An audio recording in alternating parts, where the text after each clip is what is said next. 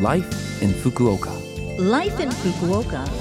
Life in Fukuoka. This program is brought to you by Fukuoka City. Good morning. I'm DJ Colleen, and you're joining me this Monday morning for Life in Fukuoka. This program is a short program to give you information and announcements about how to live in Fukuoka more comfortably, as well as lifestyle tips and ideas for things to do when you're out and about. So make sure that you tune in every Monday morning for all of that information with me, Colleen. Life, Life in Fukuoka. Fukuoka. Today's first topic is about Keiro no Hi, or in English, Respect for the Aged Day.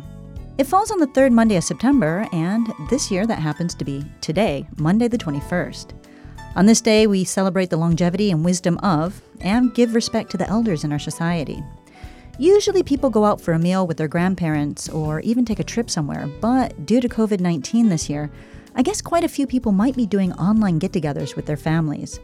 And although the dates are different, depending on one, where one is, it seems that all around the world, like in China, Korea, and the US, and other places, people have days on which they pay their respect to the elderly and honor and celebrate their lives, as well as wish for their continuing good health. Unfortunately, all of my grandparents have passed away, but I often write letters to my grandfather's older sister, who is a very sprightly 99 years old. Her 100th birthday is next year, and hopefully, I'll have a chance to make a visit to the US to celebrate with her and the family. Until then, I'll have to keep writing though, sharing my life in Fukuoka with her through pictures and words. She doesn't have internet or computer or anything like that, so it's the only way really. It's nice writing letters though, and if she's anything like me, getting mail that isn't a bill is always a thrill. If you're thinking of a little something to do for someone around you, well, perhaps a handwritten letter? Life in Fukuoka. All right, now I have some important information from Fukuoka City about bicycle insurance. Beginning the 1st of October, anyone who rides a bicycle will be required to have bicycle insurance according to a change in the law. Whether you're commuting to work or to school, only going for a bit of shopping, have a company that has employees on bicycles to get to jobs, or are a company that rents bicycles, anyone and everyone that rides a bicycle must have insurance. If you have a child that rides a bicycle, then a parent or guardian needs to sign up for insurance for them. Why is all this necessary?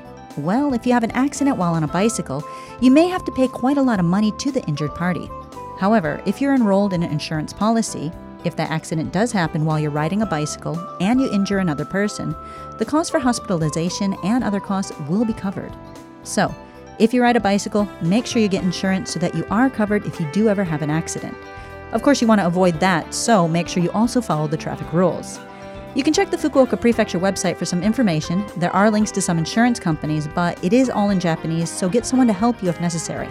I'll post some of the links on the blog if I can. All right, now, I've got a question for you.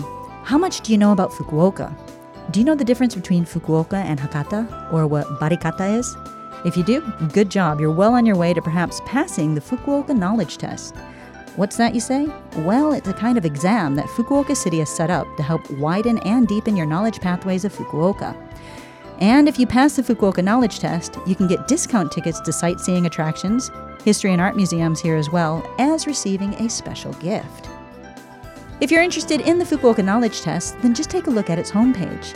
There's information on the exam as well as games to help you brush up on your knowledge of the history and culture of Fukuoka.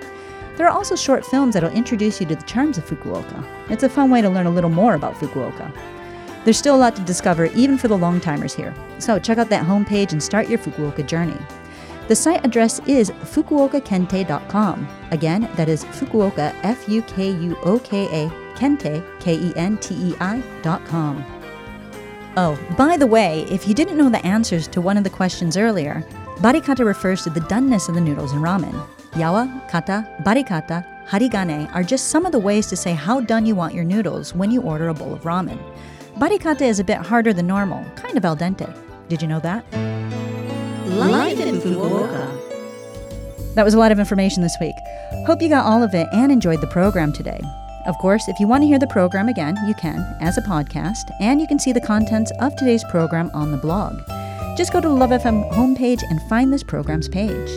I'll leave you with When I'm 64 by the Beatles. Although 64 is still pretty young these days, it's uh, just a reminder not to forget those who are older. Have a great day, and I will speak to you next week.